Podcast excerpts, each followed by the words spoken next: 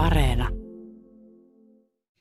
Mustasurma, isorokko, tuberkuloosi ja muut kulkutautiepidemiat ja pandemiat ovat niittäneet meitä ihmisiä laumoittain siitä saakka, kun muinaiset esivanhempamme asettuivat asumaan paikoilleen ja samoille sijoille kotieläinten ynnä muiden kanssa.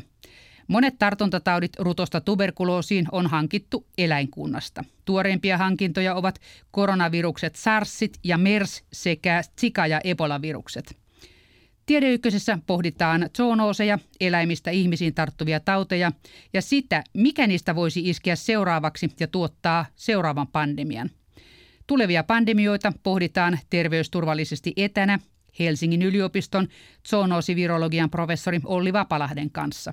Minä olen Leena Mattila.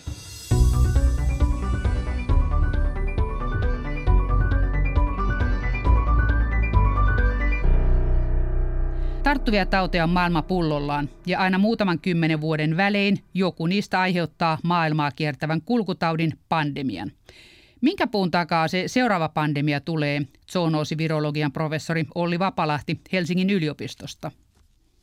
Pandemia luonteeseen tietysti kuuluu se, että se tulee ihmiskuntaan uutena tai ainakin osittain uutena viruksena jostain toisesta eläinlajista. On tietysti teoriassa mahdollista, että se voisi olla jossain jäätyneessä tilassakin sitten välillä ja olisi ihmiskunnalta ehtinyt mennä sitten immuniteetti siitä, taikka tuodaan vielä tähän tämä mörkö myös, että jossain ilkeässä sotilaslaboratoriossa semmoinen olisi kehitetty, mutta että noin muuten tietysti tulee tuolta eläinkunnasta sen luonteeseen tietysti kuuluu tämä, että ei niin kuin varmaa vastausta voi saada, että milloin ja mikä se on, mutta ykkösenä listoilla on influenssavirus, nimenomaan influenssa A-virukset, jotka majailevat tuolla villeissä vesilinnuissa ja ovat niin kauan kuin ihmiskunnalla tästä on tietoa, niin 10-30 vuoden välein sieltä on uutta pandemiaa pukannut ja, ja heti varmaan seuraavana vuorolistalla tai jonossa on sitten koronavirukset. Mutta viruksia piisaa kyllä ja suurin osa edelleen on tuntemattomia ja periaatteessa muista virusryhmistä näitä potentiaalisia pandemian aiheuttajia voi myöskin tulla. Jos joku jäätynyt virus jostain, nyt kun ikirouta sulaa, tulee jäätyneistä haudoista jotain vanhoja tauteja. Miten se on isoroko ja pernaruton laita? Niitähän on pitkin poikin tuolla jäisissä haudoissa Siperiassa ja varmaan on Alaskassa ja Kanadassakin löytyy jäätyneenä, hyvin pakasteena. Niitä varastoidaan pakasteena laboratoriossa me niitä pidetään tuolla miinus 70 ja sieltä sitten vuosien tai vuosikymmenienkin jälkeen sit voidaan ottaa ja pistää soluvidemmälle ja ne sieltä lähtevät kasvamaan. Että mitenkä merkittävä tämmöinen uhka on, sitä on hankala sanoa, mutta että melkein tuossa tämmöinen EU-projekti, joka alkoi tuossa juuri ennen pandemiaa ja jossa pyrittiin tämmöisiin erilaisiin skenaarioihin varautumaan. Niistä yksi oli tutkimus siitä, että mitä tuolta sulavasta Grönlannin jäätiköstä löytyy. Se on kyllä tämän pandemian aiheuttamien matkustusrajoitusten ja muiden takia niin edennyt hitaasti, mutta tiedetään tietysti esimerkiksi, että noista Espanjan taudin aikaan kuolleista vainajista on pystytty sitten tämä virus rekonstruoimaan kylläkin vähän tämmöisen geenitekniikan avulla sitten palauttamaan, mutta myöskin sitten meillä on esimerkkejä viime vuosilta, että tuolla on pernaruttobakteeri päässyt ilmeisesti sulaneesta ikiroudasta tai jostain sulaneesta ruhoista sitten palaamaan laiduntaviin poroihin. Ja tämä on ihan yksi mahdollisuus, jota on ihan hyvä tutkia, mutta tosiaan hankala sanoa, että kuinka todennäköistä tai epätodennäköistä se sitten on. Missä päin sitä pernaruttoa sitten on poroihin tullut uudestaan sieltä jäisistä säilytystiloistaan? Siperiassa Venäjällä tämmöistä raporttia oli tässä nyt parin vuoden sisällä. Tarttuuko se sieltä sitten poroista ihmisiin, niin kuin jatkotartuntana? Ei, ei mitään isompaa, en, en muista. Mutta toki siis muutenkin pernarutto-itiöt säilyy muutenkin, että ei siellä ikiroutaa tarvita. Tai jos mennään lainausmerkissä tavallisiin influenssaviruksiin, nehän kiertää maapallon ympäri, niin koska se oli viimeksi kunnon pandemia influenssan aiheuttama, että onko se nyt lähellä se seuraava, jos 10-30 vuoden välein influenssa tekee kunnon pandemian, kun se on sen verran muuttunut, että ohittaa kaikki entiset immuunit vasteet, mitä ihmiset on edellisiin kehittänyt. Influenssavirus sen RNA-perimä on kahdeksassa pätkässä ja tämmöisen pandemian aiheuttamiseen ei välttämättä tarvitse, että se koko virus siirtyy uudestaan jostain eläimestä, niin kuin ilmeisesti Espanjan taudin aiheuttanut virus tuli kerralla. Kaikki nämä kahdeksan perimän osasta olivat ihmisille uusia silloin ja tämä valtava pandemia oli siitä seurauksena. Sen jälkeen tulleet pandemiat on, on vähän niin kuin jos puhutaan, että nämä kahdeksan perimän osa on ikään kuin tämmöinen oktetti, niin ei ole koko orkesteri tullut uutena sieltä eläimistä, vaan siitä ehkä on joku soittaja ja solisti, vaan sitten vaihtunut usein tämä hemaglutiniini proteiini sitä pinnalta tai neuraminidasiproteiini sitä pinnalta. Näistä tulee nämä H- ja N-termit, puhutaan H1, H5N1 ja tämmöisen pandemian on sitten riittänyt sekin, että pari bändin jäsentä sieltä on vaihtunut ja meillä on viimeksi tosiaan ollut 09 tämä Sika-influenssa ja siitä nyt alkaa olla jo 12 vuotta. Että noin 10-30 vuoden välein sitten on uusia influenssapandemioita putkahdellut.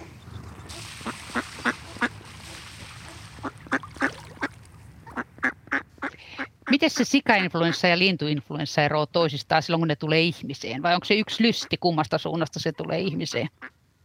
Influenssa A-virusten säilymä on tosiaan tuolla villeissä vesilinnoissa, että jos menet tuossa elokuussa suomalaiselle järvelle ampumaan sorsia, niin niistä kymmenisen prosenttia kantaa influenssa A-virusta. Se on siellä tuhansia, ehkä miljoonia vuosia sitten pyörinyt näissä tämän tyyppisissä vesilinnuissa ja siellä tämä varasto löytyy.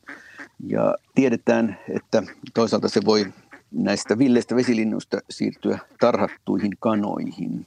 Ja tämmöisiä on kuvattu ja virukseksi tunnistettu jo joskus tuossa 1800-1900-luvun vaihteessa, että ei ole, ei ole mitenkään uusi asia. Ja tietyt influenssa A-viruksen alatyypit, 5 ja 7 hemaglutinin alatyypit, niissä voi käydä niin, että ne kiertäessään tuolla tarhatuissa kanoissa, kanaloissa, niin voivat kehittyä korkea patogeenisiksi. Eli niihin itse ilmestyy tämmöinen furiinin pilkkoutumiskohta, mistä on kohistu tämän korona- tai SARS-CoV-2 kohdalla. Et, mutta tämmöinen syntyy ihan itsestään tuommoisessa kanaparvessa, jos siellä tietyn tyyppiset influenssavirukset kiertää ja, ja se sitten johtaa siihen, että tästä tulee ihan nopeasti tappava näille kanoille.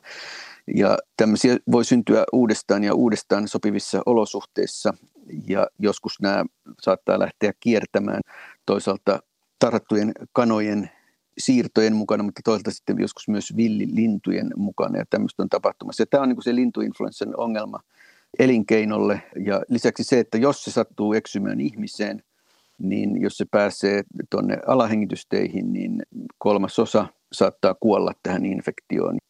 Todella vaarallinen ihmisille, mutta, mutta se ei loppujen lopuksi tartu kovin helposti ja sitten se ei onneksi ole lähtenyt kovin helposti leviämään ihmistä toiseen. Ja tämä johtuu siitä, että se ei ilman, että se mutatoituu, niin se ei pärjää tuossa ihmisen ylähengitysteissä, jossa sitten on vähän erilaiset reseptorit kuin linnussa ja ihmisen alahengitysteissä. Ja sitten tuolta lämpötila on vaan joku semmoinen 33 astetta, kun meillä alahengitysteissä on 37 ja tietysti kuumeisella vähän enemmän ja linnullakin se on 41 astetta. Eli sen lintuinfluenssaviruksen pitää heittää aika monta volttia – että se pärjäisi ihmisen ylähengitysteissä ja tarttuisi siitä eteenpäin. Ja tämä on varmaan suojannut meitä ihmisiä lintuinfluenssa-pandemialta. Ja sijoilla taas on se ominaisuus, että meissä viihtyy niin kuin samat influenssa-alatyypit ja tarttuu aika helpostikin sikojen ja ihmisten välillä tämä influenssavirus. Ja itse asiassa sijoilla on myös reseptorit sekä niin kuin ihmisen että lintujen influenssaviruksille ylähengitysteissään ja tämän myötä niin kun sijat toimii hyvinä sekoitusalustoina ja näille influenssa-A-viruksille, jossa nämä viruskannat voi sitten sekoittua keskenään, eli siellä nämä lintuinfluenssavirusten ja sikainfluenssavirusten ja ihmisinfluenssavirusten muodostamat oktetit voi sitten vaihtaa soittajia ja solisteja ja sen jälkeen sitten sieltä voi tulla ikään kuin uudenlainen bändi soittelemaan ihmisen ylähengitysteihin ja tarttumaan sieltä sitten eteenpäin. Ja tällä tavoin sitten näitä pandemiaviruksia on myös syntynyt ja lähtenyt liikkeelle. Eli On teoriassa mahdollista, että tämmöinen lintuinfluenssa siirtyisi ei välttämättä tämä, mikä tappaa kanoja, vaan, vaan semmoinen niin miedompi versio voisi siirtyä teoriassa suoraankin ihmiseen, mutta että useammin on nyt käynyt niin tässä viimeisen sadan vuoden aikana, että siinä on ollut sika tässä pelissä mukana, jossa tämä influenssavirus on sitten sekoittunut ja siirtynyt ihmiseen. Ja tämän sika-influenssan kohdalla oli vielä tilanne, että siellä oli niin erilaisia erityisesti sijoissa pitkään pyörineitä viruksia, jotka olivat loppujen lopuksi lähteneet liikkeelle sata vuotta sitten samaan aikaan tästä Espanjan tautiviruksesta, mutta sijoissa niiden evoluutio oli ollut niin hidasta, että ihmisissä pyörinyt virus oli ehtinyt muuntua niin paljon, että vaan vanhusväestö, yli 6 vitoset oli lapsuudessaan infektoituneet tämän sika-influenssan kaltaisella viruksella. Ja sen takia meillä oli ihan toinen tilanne kuin nyt koronaviruksen kohdalla. Silloin nimenomaan yli vitoset ei juuri sairastuneet tähän sika-influenssaan, koska heillä oli sitä vastaan lapsuudesta saatua immuniteettia ja nyt tämän SARS-CoV-2 immuniteetti ei ole kenelläkään, mutta he ovat sitten juurikin se ryhmä, joka saa vakavia oireita. Nyt on perusriski sen verran korkeampi. Joo, kyllä juuri näin.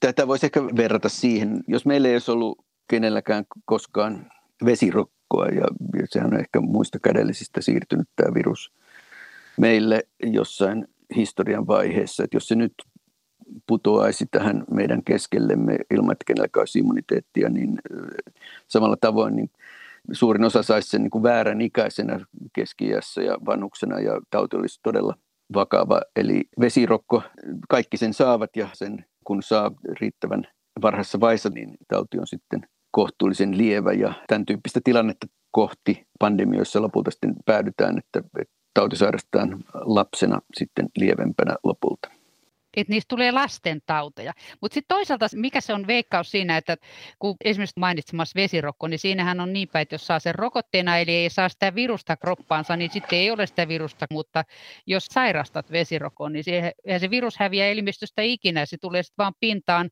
vyöruusuna myöhemmin, ja sittenhän se on aikamoinen riesa jollekin ihmisille. Niin onko odotettavasti näistä muista, jos vaikka nyt COVID-19 tästä nyt laimenisi semmoista, että se on tulevaisuudessa lastentauti, joka sairastetaan lievänä pienenä, niin onko siinäkin odotettavissa, kun tässähän on näitä jälki, neurologisia ynnä muita jälkihaittoja keuhkoissa ja niin poispäin, että jälkitautiriesaa sitten olisi? Tästä varmaan ei kaikkea tiedetä, mutta koronavirusten osalta meillä on kuitenkin neljä flunssakoronavirusta, jotka meitä infektoi ja niissä kuvio on juuri tämä, että ensimmäinen infektio saadaan lapsena ja sen jälkeen näitä infektioita saadaan sitten X vuoden välein ja huomattavan lievä oireisina sitten, mutta että virukset kiertävät koko aika väestössä. Toki näihin ei ole hirveästi kiinnitetty huomiota näihin koronaviruksiin, koska nyt on ollut tämmöistä aika lievää flunssaa aiheuttavia, mutta että tämmöisten niin jatkuvasti kiertävien virusten jälkitautien tutkiminen itse ei ole niin kauhean helppoa juuri sen takia, että kaikki ne saavat ja, ja on hankala järjestää semmoista kontrolloitua asetelmaa. Mutta että tästä on ehkä esimerkkinä vastikään julkaistiin Scienceissa artikkeli, jossa seurattiin Yhdysvaltain armeijassa palvelleita henkilöitä parinkymmenen vuoden ajalta ja siellä aikana sitten pystyttiin toteamaan, oliko heillä ollut Epstein-Barr viruksen aiheuttama mononukleoosi. Ja eli tämä, tämä, Kyllä, eli, eli tämän viruksen aiheuttama infektio. Sitten kun seurattiin, sairastuvatko nämä henkilöt myöhemmin sitten MS-tautiin, multipeliskleroosiin, niin voitiin osoittaa, että tämä oli 30 kertainen tämä riski saada.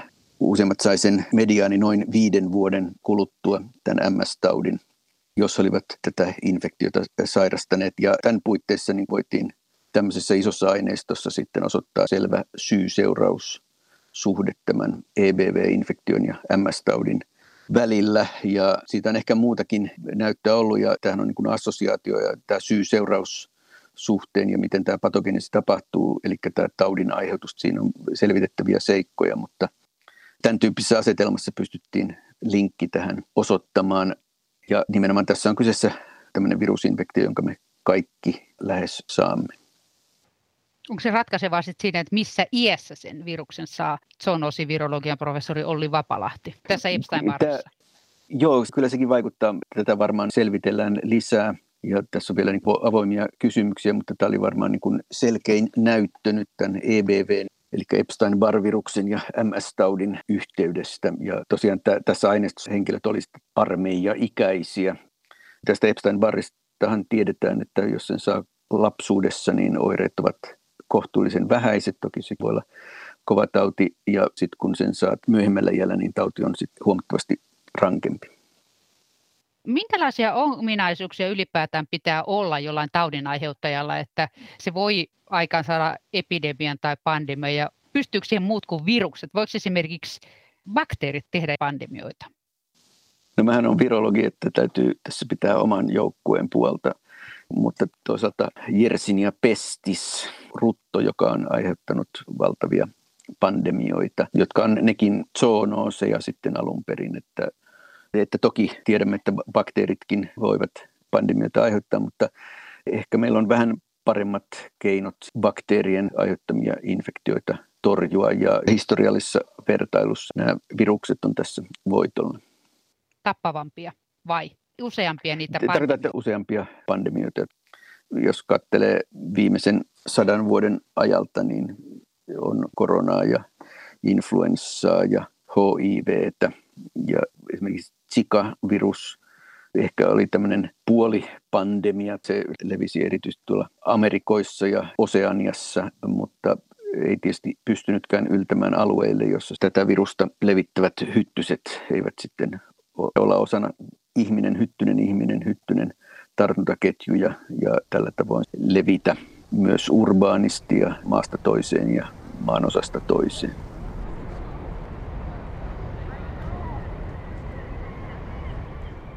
Mitä sille sikavirukselle nykyään kuuluu? Leviääkö se edelleen?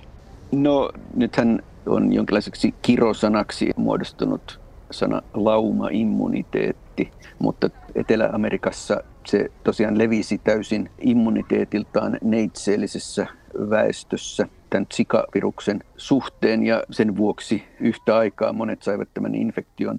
Myöskin monet raskaana olevat naiset siellä Brasiliassa ja tämän takia myöskin tuli yhtenä ryppäänä sitten paljon näitä mikrokefalia-tapauksia, jotka ehkä muuten olisivat saattaneet jäädä huomaamatta tämä syy-yhteys. Ja monin paikoin väestössä Etelä-Amerikassa on paljon jo tätä immuniteettia, että tämä virus pystyy ehkä kiertämään vaan jossain taskuissa, jossa sitten ei ole tätä immuniteettia. Sitten aina tietysti syntyy uusia ihmisiä, jotka eivät ole ehtineet infektiota saada ja syntyy tämmöisiä alttiita väestöryhmiä, joissa sitten virus pystyy jonkin verran kiertämään. Mikä niiden mikrokefalia lasten, eli nämä pienipäisinä syntyneiden lasten ennuste on, että mitä tämä Zika-virus aiheutti raskana olevien vauvoille? No nyt rehellisesti täytyy sanoa, että mä en ole tähän sillä lailla seurannut tätä mutta että hämmästyttävän monisia tämmöisiä mikrokefalia-tapauksia tai vakavia aivoireita niin kuitenkin kohtuullisen pitkään pystyneet elämään, mutta, mutta täytyy sanoa, että mä, ehkä parempi, että mä en tästä lähde arvaamaan. Mutta että toisaalta on se on tietyllä lailla jäävuoren huippu tämä mikrokefalia, että, että muutakin vauriota siellä voi olla syntynyt ja myöskin niin kuin aisteissa ja muussa aivotoiminnassa sitten vaatii pitkäaikaisia kontrolloituja tutkimuksia näistä ensimmäisistä tapauksista äh, alkaa olla jo yli viisi vuotta, mutta että tämä ehkä tämmöisessä pandemisessa uudessa infektiossa on ehkä yksi näistä ongelmista, että vaikka pandemia on jo kestänyt pari vuotta, niin emme tietysti ole seuranneet näitä potilaita mitenkään sen enempää, että voitaisiin tietää, mikä tilanne on, kun tarpeeksi monta vuotta on mennyt, että minkä tyyppisiä oireita tai jälkitauteja sitten lopulta jää. Pystyykö sitä sanomaan, että mitkä ovat yleiset ominaisuudet, mitkä pitää olla sillä taudin aiheuttajalla, että se voi ryhtyä pandemiaa väsäämään? Zoonosivirologian professori Olli Vapalahti. Tietysti se, että tarttuvuus on suurta ja, ja sit ei ole immuniteettia ja nämä torjuntakeinot on hankalia toteuttaa, erityisesti usein sen takia, että tätä virusta levittävät henkilöt ovat terveen olosia ja ei näy päälle, että hän sitä levittää. Että oireeton ja tämmöinen esioireinen kantajuus on ehkä olennainen osa sitä, että tämmöistä leviämistä on hankala kontrolloida. Ja vaikka ovat kovin erilaisia viruksia ja tauteja, mitä HIV ja SARS-CoV-2 aiheuttaa, niin molemmille on yhteistä se, että merkittävä leviäminen tulee siitä, että oireettomat henkilöt levittää sitä. Kukaan ei tiedä varoa. Ja, niin, näinpä. Tuli aikaisemmin puhe siitä, että lintuinfluenssa tykkää korkeammasta ruumiinlämmöstä kuin ihmisen ylähengitysteissä, että sitten jos ihmisellä on kuume, niin levittääkö se sitä sitten enemmän muihin sitä lintuinfluenssavirusta kuin ne, millä on joku lievempi versio, että se pysyy vain ylähengitysteissä siellä matalammassa lämpötilassa. Tämä lintuinfluenssa, vaikka onkin todella vaarallinen tauti, jos se sinne keuhkoihin menee, niin on kuitenkin onneksi harvinaisuus. Ja jotta influenssa A-virus pystyisi leviämään ihmistä toiseen, niin sen pitää pärjätä tyypillisesti noin 33 asteessa ihmisen ylähengitysteissä, jotta sinne päätyisi ja sieltä pystyisi sitten tarttumaan eteenpäin. Et tiedetään myöskin niin vaiheessa SARS-2 ja SARS-1 välillä ja ehkä, ehkä tämä omikroninkin hyvä leviäminen on siinä, että se niin erityisesti pärjää ylähengitysteissä ja virus, joka pärjää siellä, niin silloin tyypillisesti paremmat mahdollisuudet levitä. Ja nyt tosiaan lintuinfluenssan, vaikka sitä kovasti on toki syystäkin pelätty, että jospa yhdistyisi tämmöinen erittäin vakava lintuinfluenssa sellaiseksi, että se lähtisi leviämään sitten ihmisten välillä, niin sen viruksen pitää aika lailla muuttua. Itse tiedetäänkin pari mutaatiota, jotka liittyvät siihen, että se lisääntyy ihmisen ylähengitysteiden viileämmässä lämpötilassa. Ja tämä on oikeastaan niin kuin edellytys sille, että me saadaan lintuinfluenssasta pandemia. Ja HIV on omanlaisensa esimerkki tämmöistä hitaasta pandemiasta, joka tosiaan yli 30 miljoonaa ihmistä on jo, jo tappanut, mutta että hankalimmat pandemiat tietysti nopean leviämisen kannalta on hengitysteitse leviävät ja siinä tosiaan siltä virukselta vaaditaan sitä, että se pärjää tuolla ylähengitysteissä ja, ja sieltä leviää. Ja siinä voi olla tosiaan tämän tyyppisiä asioita kuin mitä reseptoria se käyttää, missä lämpötilassa se viihtyy ja toki muitakin aspekteja siihen sitten liittyy. Onko sitten HIVin strategia se, että se on niin pitkään oireeton, että se ehtii sitä kautta levitä, vaikka se ei leviä tuolle ohikulkiessa eikä kätellessä? Joo, täytyy varoa personoimasta näitä viruksia, että niillä olisi joku oma strategiansa, että sieltä valikoituu sitten sellainen virus, jolla on sellainen ominaisuus, että, että se tämmöisissä olosuhteissa sitten pystyy tarttumaan. Ja ehkä lyhyt väli seksikertojen välillä ja runsas seksipartnereiden määrä selekoi ehkä sellaista virusta, jossa tämä voi olla niin kuin lyhyempi tämä itämisaika, koska se niin kuin pääsee sitten niin kuin nopeammin seuraavaan isäntään tai emäntään, jos näin sanotaan. Mutta joka tapauksessa myös nämä olosuhteet, jotka vallitsee, sitten selekoi ehkä erityyppisiä ominaisuuksia myös tältä viruskannalta. Eli luonnonvalinta pätee myös viruksiin? Joo, ja se tosiaan niin kuin näkyy myös Ohjaa. nopeammin, että ihmisillä tämä sukupolvien väli on hieman pidempi kuin viruksella. Ja tietysti toisaalta myöskin tämä mutaatiofrekvenssi ja, mahdollisuus tämmöisen geenin pätkien vaihteluun, mitä sekä HIVillä että influenssalla on, niin sitten lisää tätä muuntelua. Millä konstilla sitten nämä SARS-virukset, COVID-19 ja kumppanit, niin ne vaihtelee perimäänsä, kun ne muuntuu niin reipasta tahtia. Että tässähän on jo parissa vuodessa tullut ties kuinka monta versiota tästä alkuperäisestä SARSista, COVIDista. Joo, tässä on tietysti vähän hämää se, että me seurataan tätä reaaliajassa, että tämmöistä tilannetta, jossa olisi niin kuin näin laaja seuranta online siitä, että mitä tämmöiselle ihmisen virukselle tapahtuu eilen, tänään ja, ja huomenna, niin ei ole aikaisemmin ollut, vaikka esimerkiksi HIV ja influenssaa on sekvensoitu paljon, mutta siinä me enemmän niin katsotaan sitä lopputulemaa ja sitten voidaan tuossa arvella, että tämmöistä on tapahtunut viisi vuotta ja kymmenen vuotta sitten, mutta että tässä tavallaan, vaikka tätä sekvensoidaan koko aika, niin me ei tiedetä, että mikä niistä on sitten voittaja ja mikä linja valikoituu jatkoon ennen kuin se on sitten tapahtunut. Mutta että koronaviruksilla on kyllä ihan kohtuulliset muuntelumekanismit, mutta itse asiassa kaikista RNA-viruksista, tämä koronavirukset on RNA-viruksia, ja RNA-virukset muuntelee enemmän kuin DNA-virukset, niin sen perimä on kaikkein pisin. Sillä on niin kuin suurin RNA-perimä kaikista RNA-virusryhmistä, ja osittain tämä selittyy sillä, että sillä on jonkinlainen korjausmekanismi. RNAhan tosiaan kertyy mutaatioita, ja ilman tämmöistä korjausmekanismia oleva RNA-perimä muuttuu sen informaatio muuttuu mössöksi, minkä vuoksi tavallaan näiden perimät ei ole kovin pitkiä, mutta että tämä pidempi perimä koronaviruksella tosiaan on vähän sen ansiota, että se pystyy sitä vähän korjailemaan.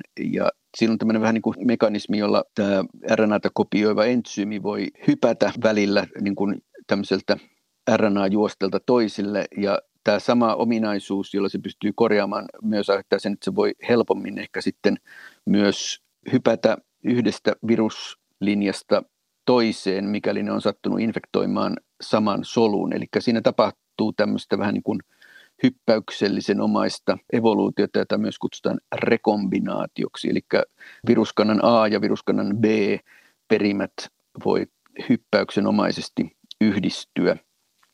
Ja Tätä tunnetaan kyllä koronaviruksilla.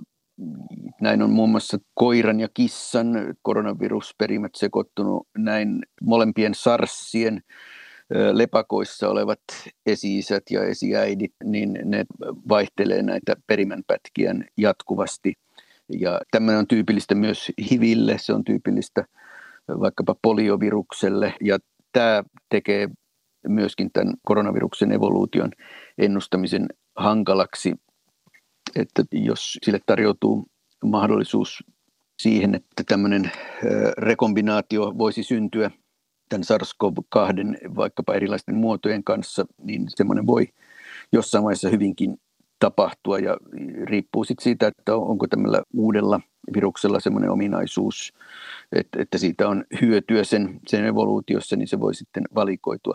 Noin muuten johtuen just tästä RNAn korjausmekanismista, niin tämä ei muutu ihan niin kovaa tahtia kuin esimerkiksi influenssa A-virus noin keskimäärin. Että tähän koronaviruksen perimään, joka on 30 000 niin sanottua nukleotidia tai emästä pitkä, niin siihen tulee noin kaksi mutaatiota kuukaudessa.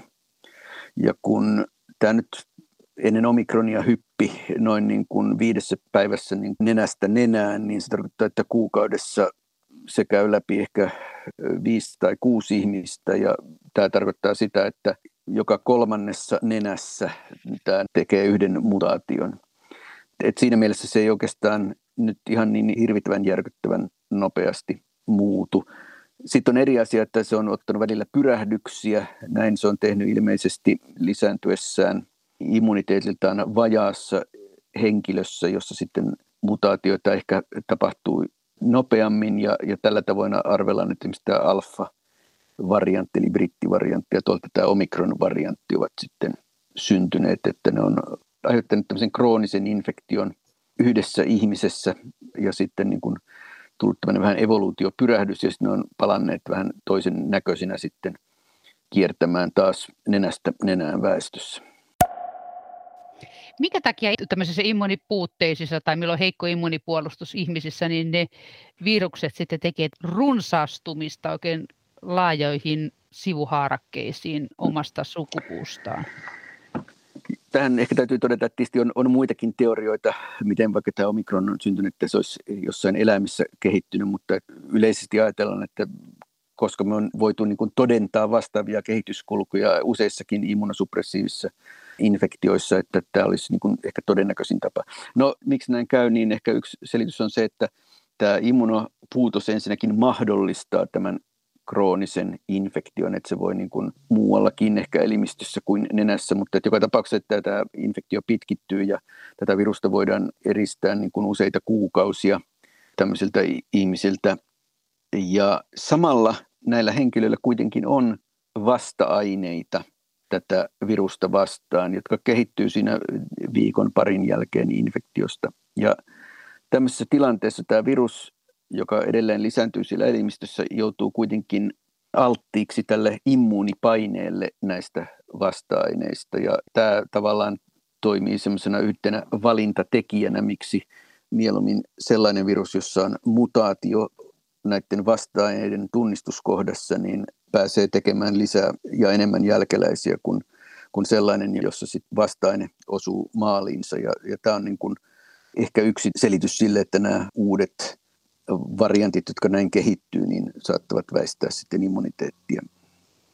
Onko se tavallaan sama juttu kuin antibiootista tulee tätä antibioottiresistenssiä, niin että bakteerit tottuu siihen lääkitykseen. Tässä sitten ne, mitkä 5 veisaa siitä vasta-aineesta, niin ne lisääntyä täyttää maan, koska ne jäävät henkiin, ihan kuin resistentit bakteerit.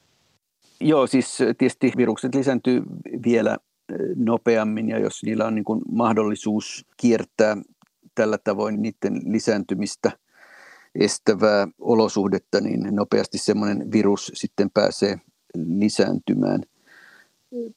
Mutta tuolla eteläisessä Afrikassa, jossa ehkä parikymmentä prosenttia väestöstä saattaa olla HIV-positiivisia, niin jos nämä HIV-infektiot hoidettaisiin paremmin niin, että immunosuppressiota ei olisi, niin samalla sitten tämä tämmöinen krooninen koronainfektio hoituisi siinä myös. Nyt kaksi kärpästä yhdellä iskulla. Joo, näin. Luin, että se edellinen SARS, se SARS-1, että sitä on löydetty taas jossain, niin pitääkö tämmöinen juttu paikkansa? Entä sitten MERS, jota kameleista löytyy, niin kuinka hyvin ne on pysynyt aisoissa? Nythän tämä SARS-1 on jonkun tämmöisen pyrähdyksen tehnyt, jossa ainakin yksi tässä tapauksessa oli lähtöisin laboratoriosta. Nämä on tietysti vähän tämmöisiä erityiskeisejä.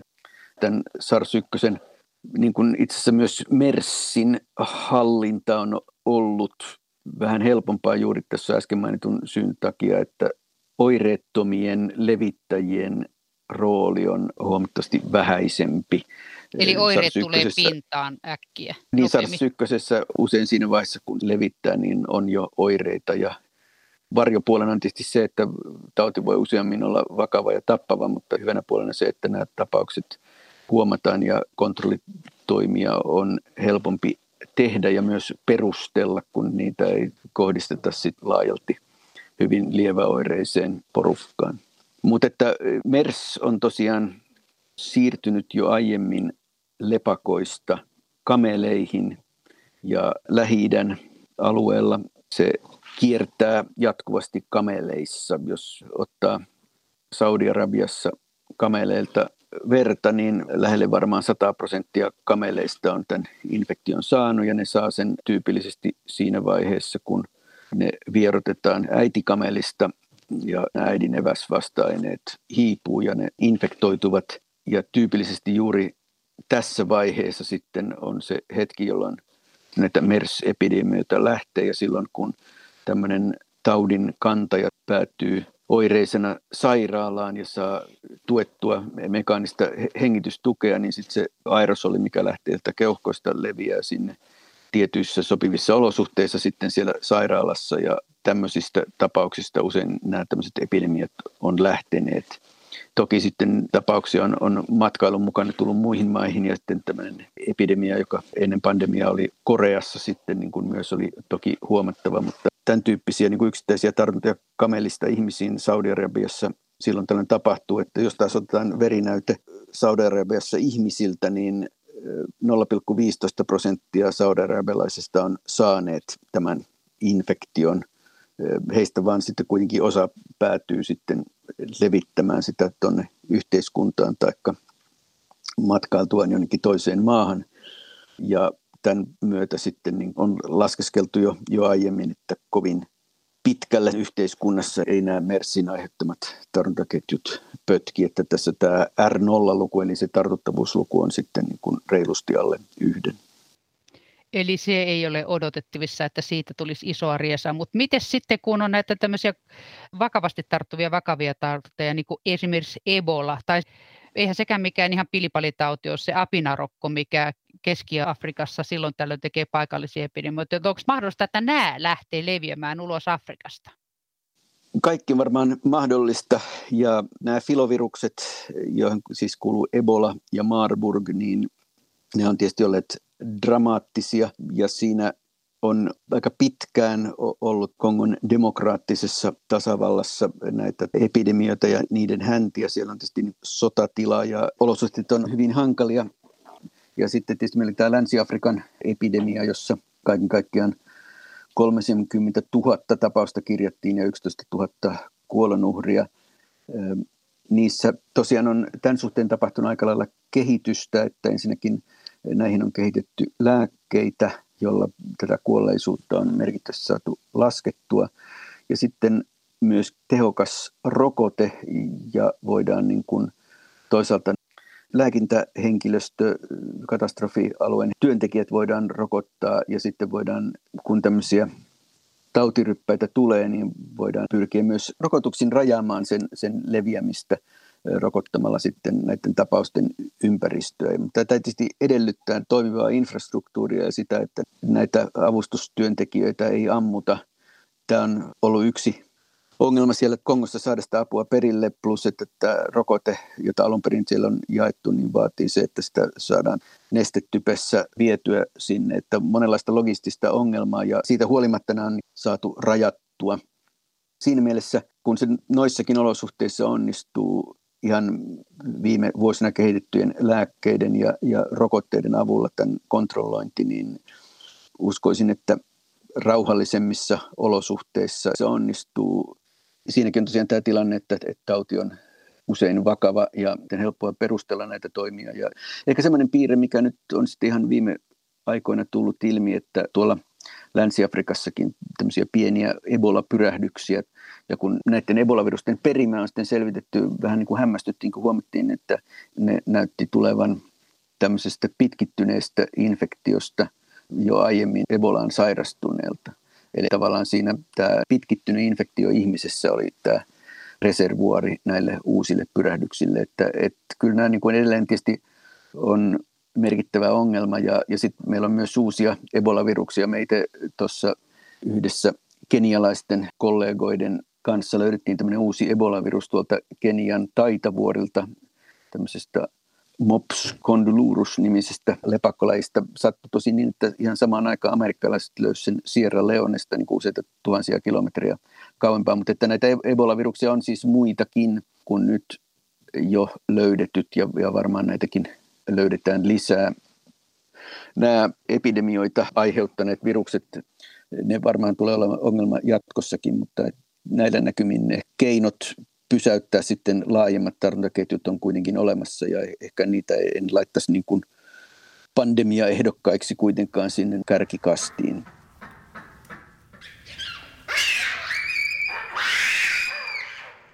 Kysyit myös niin kuin apinarokosta ja Joo vähän niin kuin lehmärokko ja apinarokko, niin ne on niin kuin tämmöisiä vääriä sanoja, että lehmärokko ei välttämättä lähde lehmästä eikä apinarokko apinasta. Molemmat itse on peläisin jyrsijöistä ja ihan tarkkaan tiedät ehkä tämä oravan tyyppistä tai muuta pikkujyrsiä siellä Afrikassa, jossa tämä apinarokkovirus muhii. Ja, ja tämä on kyllä ehkä jonkinlainen kandidaatti tämmöiselle viruksen leviämiselle. Tiedetään, että osittain torjumassa niin kuin apinarokon leviämistä on ollut myös se, että ihmiset on ollut rokotettuja isorokkoa vastaan tällä niin sanotulla vaksiniaviruksella. Ja nyt kun 70-luvun jälkeen syntyneille, niin kun niitä ei ole tällä rokotteella enää kiusattu, niin alle 50 käytännössä on vailla rokotesuojaa näitä tämän tyyppisiä viruksia vastaan ja siinä mielessä toisin kuin ennen, niin sitten väestö on laajalti alttiina apinarokolle kuin myöskin itse asiassa lehmärokolle, jota Suomessakin jyrsijät levittää ja, ja sen voi saada Suomessakin, mutta silloin se on tämmöinen tyypillinen zoonoottinen tartunta, joka ei, ei käytännössä leviä pidemmälle, mutta apinarokko tosiaan tekee tämmöisiä pidempiä tartuntaketjuja ja ne on hyvin dokumentoitu. Niitä on myös kahden tyyppistä, joista toinen on vähän vakavampi, toinen miedompi ja tämä toinen pääty sitten tämmöisten eksoottisten eläinten kaupan kautta Pohjois-Amerikkaan tuossa parikymmentä vuotta sitten. Siellä oli afrikkalaisia jyrsijöitä ja muun muassa preeria koiria samoissa myyntitiloissa ja tämä virus levisi sitten näihin preeriakoiriin. ja siitä taas sitten niitä preeriakoiria lemmikkeinä pitäviin ihmisiin ja siellä oli jonkinlainen epidemia silloin, joka sitten saatiin kyllä haltuun, mutta että sillä on niin kuin tämän tyyppistä historiaa kyllä tällä aminarokolla, että se tekee pitkiä tartuntaketjuja ihmistä toiseen ja pystyy hyppimään mantereelta toiselle. Minkälainen tauti se apinarokko sitten on ihmisellä tai lehmärokko? Onko ne kuinka vakavasti otettavia? Ne rokkorakkulat on sen verran isoja ja niistä ne niin kuin huomaa. Usein ne voi olla niin kuin vaan ihan yksittäisiä ja ne muut oireet voi olla sitten kohtuullisen lieviä, mutta tietyissä tilanteissa, jos esimerkiksi päätyy silmään, voi olla hyvinkin vakava se infektio tai sitten jos on immuniteettipuutetta tai ihovaurioita tai kovasti esimerkiksi atooppinen iho, niin tämmöisessä tapauksessa on ollut vakavampia yksittäisiä infektioita. Nämä on kohtuullisen harvinaisia onneksi. No sitten kun meillä on tämmöisiä rokotteita, mitä enää ei anneta, esimerkiksi tuberkuloosia ja visorokkorokotteet, niin ne, kellä nämä rokotteet on, niin onko siitä se rokotesuoja vielä olemassa? Kuinka pitkään se säilyy? Esimerkiksi nyt vaikka just apinarokkoa vastaan tai tuberkuloosia vastaan. Hän tuberkuloosika maailmasta on hävinnyt. Sitten hän kiertää vähän siellä sun täällä ja kyllä siihenkin ihminen kuolee. Tämä isorokko-rokotteen, sehän on kuitenkin elävä virus, joka tosiaan niin kuin projekti, joka kesti yli 200 vuotta. Ja, niiden käytettyjen rokotevirusten alkuperä on sen vuoksi pikkasen hämärän peitossa, mutta kyllä edelleen vuosikymmenien jälkeen niin rokotetuilla näkyy selkeitä vasta-aine tasoja ja tätä nyt ei ehkä ihan ole päästy tietysti kokeilemaan, että mitäs jos iso rokko lähtisi leviämään, että kuinka heidän kävisi, mutta että olettavissa on, että kohtuullinen tämä immuniteetti tämän tyyppisestä rokotteesta vielä on. Sitten kun näitä varmaan yritetään vähän ennustaa, että mistä se seuraava pandemia tulee, niin kuinka kauan se kestää, että joku ennestään tuntemattoman mikrobin perimä saadaan selville, ja sitten voidaanko siitä katsoa se, että onko sillä rahkeita, että se kehittäisi jonkun pandemian? levittäytyisi maailmaan, zoonosi virologian professori Olli Vapalahti. Nykyään tämä käy todella nopeasti tämä perimän kartoittaminen sen jälkeen, kun on saatu oikeanlainen näyte oikeaan paikkaan. Siinä vaiheessa, kun, kun on joku tautiryväs tai pieni epidemia ja, ja saadaan näytteitä potilaista, niin voidaan näytteistä eristää sieltä nukleinihapot eli DNA ja RNA ja tehdä niille niiden perimän määritystä, tämmöistä sekvensointia ilman mitään ennakko-oletuksia ja sitten erilaisilla algoritmeilla voidaan sitten kaivaa sieltä viruksia ja vir- viruksilta näyttäviä perimän osasia ja tällä tavoin nopeasti on esimerkiksi tämä SARS-CoV-2 löydettiin. Että toki siinä osattiin jo ounastella ja kohdistaa laboratoriomenetelmät SARSin kaltaisiin viruksiin. Mutta että tässä niin kuin käytännössä nykyään puhutaan viikosta ehkä, että päästään tämä taudinaiheuttaja nimeämään. Sitten tietysti jos meillä on tilanne, missä ollaan jo pidemmällä taudissa ja on joku jälkitauti tai jotain tämmöistä ja, ja lähdetään niin kuin etsimään neulaa heinäsuovasta, niin siihen voi ehkä mennä pidemmän aikaa, mutta jos, jos käsillä on sellainen näyte, missä sitä virusta esiintyy, niin, niin tässä tämä on lyhentynyt huomattavasti, että siirtyy vuosista kuukausiin ja kuukausista viikkoihin ja aletaan puhua päivistä sitten. Mutta tosiaan se edellyttää tietysti, että näytteet ovat sitten niin kuin asianosaavassa tutkimuslabrassa. Pystytäänkö sitä perimästä sitten näkemään ja arvioimaan se, että kuinka paha se on? Näkyykö se siitä? ei varsinaisesti suoraan. Kyseessä on niin kuin merkkijono ja en, ennen kuin ymmärretään, että mitä kaikki osaset tekevät, niin siihen menee sitten enemmän aikaa. Ja vaikka tässä on kaksi vuotta SARS-CoV-2 tutkittu, niin edelleen on paljon, mitä ei ymmärretä, vaikka tämä kaikki tapahtuukin nopeammin kuin aikaisemmin.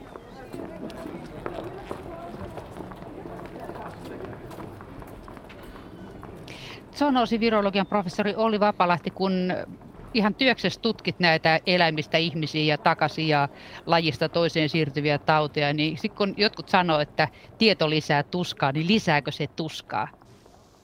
No menetelmät on, on kehittynyt ja nopeutunut ja toisaalta niin kun tieto tosiaan julkaistaan nopeammin ja on vähän tietysti ongelma, että sitä, tosiaan sitä informaatiota voi olla liikaa, että ei tiedä mikä on toisaalta tärkeää informaatiota ja mikä on edes oikeata, kun on paljon vertaisarvioimatonta tietoa liikkeelle, mutta toisaalta tutkijoiden konsensus, vähän niin kuin reaaliaikainen vertaisarviointi tavallaan sitten edesauttaa tässä, että tuhat silmää huomaa enemmän kuin kaksi, että mitkä asiat ovat sitten huomionarvoisia ja, ja oikein toteutettuja. Toisaalta kun tilanne etenee nopeasti, tämmöinen pandemiatilanne, niin jos odotellaan, että ollaan täysin varmoja jostain, niin siitä informaatiosta enää ei välttämättä ole hyötyä. Mutta kyllä tässä niin kuin monella tavalla ollaan niin kuin uusien kuvioiden edessä, että No miltä sitten tulevaisuus näyttää tässä tautien välimaastossa? No meillähän on kaikenlaisia tauteja, joista osa niin infektiotauteja, me saadaan infektioita jatkuvasti ja on tietysti tärkeää asettaa nämä niin sanotut uudet uhat semmoisen järkevään kontekstiin. Uusia infektioita on, on aina ihmiskuntaan tullut ja aiheuttaa niin kuin hämminkiä, tautitaakkaa ja kuolemia ja se on niin kuin kovin kirjavaa, mihinkä on eri maissa päädytty ja mikä on lyhyellä tähtäimellä järkevää, ei välttämättä ole sitä pitkällä tähtäimellä. Toki tämän tyyppisessä toiminnassa on varmasti paljon koordinoimista ja sen parantamista ja resursseja sitten käytettäisiin järkevästi. Mutta että toisaalta tämä näiden pandemioiden synty, mitä tavallaan voidaan seuloa ja tämä etenee suurin harppauksen. Nythän juuri Natureissa oli artikkeli, missä ihan vain louhimalla jo olemassa olevaa dataa löydettiin kymmenenkertainen määrä uusia RNA-viruksia siitä, mitä aikaisemmin oli. Eli kun ehkä niitä oli, oli ehkä kymmenisen tuhatta RNA-virusta, nyt niitä on yli sata tuhatta. Ja, ja tämä saatiin niin kuin lyhyessä ajassa tämän tyyppinen tieto myös sillä lailla, kun lisää pöyhitään eläinlajeja, niin löydetään uusia viruksia jatkuvasti. Tämän, tämän tyyppinen työ on niin osa sitä. Toinen on sitten se, että tiedetään mitä tehdään, kun tulee uusia tautitapauksia, ryppäitä, pieniä epidemioita ja tavallaan on sitten kansainvälisesti kehitetyt mekanismit ja yhteistyökuviot siihen, miten näitä torjutaan ja miten ylipäänsä vaikutetaan niihin ajureihin, mitkä lisäävät pandemioiden mahdollisuutta ja epidemioiden nopeaa leviämistä, eli, eli villieläinten kauppaa, maankäyttöä, urbanisaatiota, globalisaatiota sillä, että tavaroiden ihmisten vapaa liikkuminen on myöskin mikrobien vapaata liikkumista. Ongelma tietysti on se, että me ei tiedetä, koska tämmöinen tapahtuu seuraavaksi ja toisaalta minkälainen vastustaja on siinä kyseessä, että helposti käy niin, että varustaudutaan niin edelliseen sotaan ja, ja sitten se seuraava voi ollakin erinäköinen meillä on niin tämä One Health-käsite tuolta, että pitäisi seurata sitä, mitä tapahtuu eläimissä, ihan villieläimissä ja sitten kotieläimissä, ja, jotta niin kuin ei lähdettäisi liikkeelle vasta siinä vaiheessa, kun ihmisissä on jo tartuntaketjuja, vaan vähän aikaisemmin ja, ja varhain puuttumaan asioihin tämmöisellä yksi terveys, One Health teemalla ja tulokulmalla.